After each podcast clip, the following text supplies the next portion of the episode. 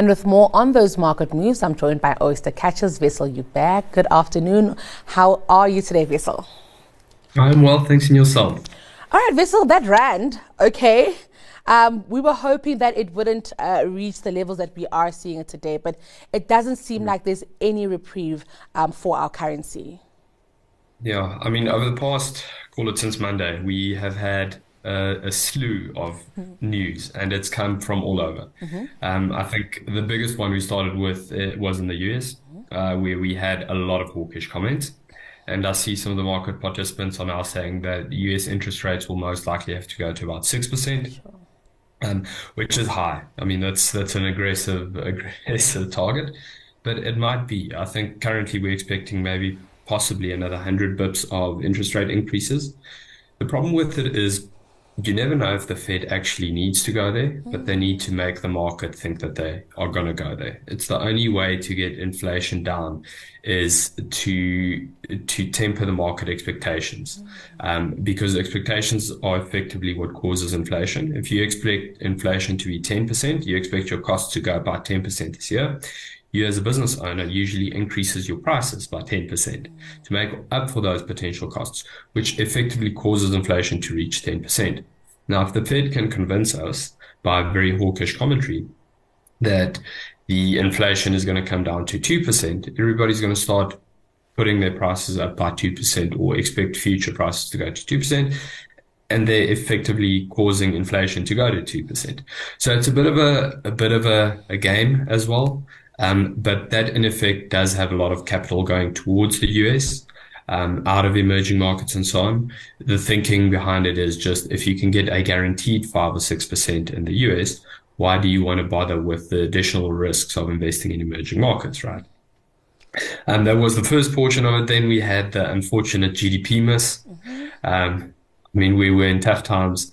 And I think the outcome that we were expecting of, I think it was expectations were for minus 0.4, um, GDP decline or contraction that came in at minus 1.1.3, if I'm not mistaken. So it's, that was a big miss as well. Um, but looking at all the, the issues that we are facing, it is, I suppose, one of those things that we can expect. And usually what it does provide you with is a lower base. So it's an easier base to grow off of next year. Um, and hopefully in time, I think a large portion of what caused that GDP contraction is what all of us are experiencing on a daily basis. And that's load shedding. Um, a lot of businesses have struggled to plan around it. They've struggled to operate under these circumstances. But as time goes on, you can see all of these businesses kind of finding ways to operate. Uh, the largest one being solar and generators, as as you can expect. But those two factors alone had quite an aggressive impact on the rand. Um, uh, just being SA is less attractive as an investment uh, destination relative to other countries. And then, as you mentioned, we had the downgrade as well, mm. uh, which never helps. Yeah. Which means everybody's estimate estimates of GDP growth going forward is going to be lower, which requires a higher um, return, and it's we can't deliver a high return at this stage. Mm. So unfortunately, it comes down to price. And in terms of the price of a country, currency is one of the measures to gauge it with. Sure, it is um, tough times there, Wessel. But let's talk about where we are seeing good times. Sanlam, that's the largest non-banking financial services company in South Africa, and Standard Bank, that's the largest bank um, by assets.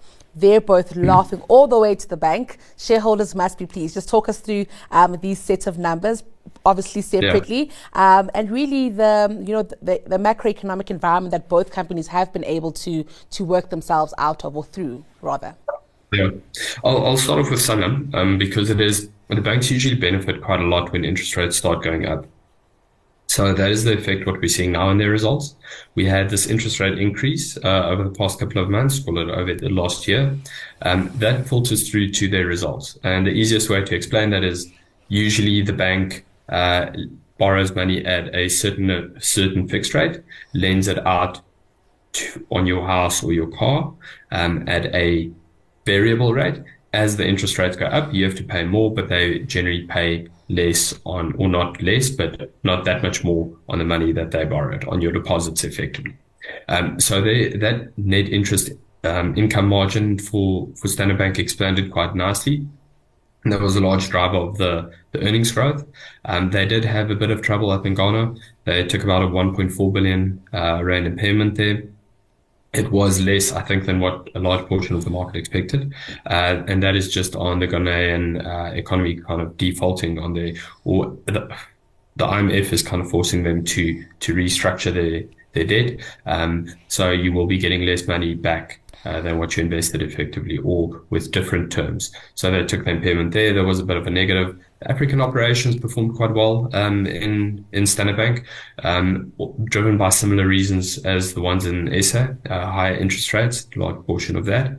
Um, but yeah, overall good results, and I think the guidance was was slightly ahead of what the market expected as well, or at least what we expected, um, which is quite strong. Off a very strong base, they're able to guide guide for quite good interest margin expansion uh, going forward. Mm-hmm. Then on the Sanlam front, Sanlam's a little bit more difficult because the operations are quite complex in how they account for them. Mm-hmm. Um, but you could see a bit of decline in some of the value of new business and so on. A large portion of that was attributable to uh, interest rates going up as well. So they had had a negative effect on them just because your discount rate goes up and the value of the business that you're writing today, writing today has to be discounted at a higher rate, which means it's worth slightly less today. So that was the one impact there. Mm-hmm. The very positive there is they're guiding towards dividend growth, uh, real dividend growth of two to four percent. Now that means you're getting dividend growth of two to four percent in the future, hopefully, um, above inflation. So let's assume inflation is about six percent. You'll be looking at eight to eight to ten percent, or uh, eight to twelve percent growth for them uh, 8 to 10% growth, which is very attractive, right? Uh, if your divvy can grow by that. They also return shares to uh, capital to us via a share buyback this year. And I think one of the, the very best comments they had in there, which we haven't seen from a lot of companies, we often miss it. They are looking for new acquisitions and so on. They are operating in a fairly mature market. But they noted that if they can't find these acquisitions, they're willing to return the funds to shareholders. Mm which is very attractive. We often see management teams doing investments just to do investments, um, which usually destroys capital, mm-hmm. or they do investments that don't have decent returns. So I think overall it was quite a good result as well. All right, well, Slow and steady. Unfortunately, we're out of time, and I think our chats are never long enough. But thank you so much. I think you've painted a great picture for us here, and really helping us understand the day's market moves and activity. That was Wessel Joubert from Oyster Catcher Investments.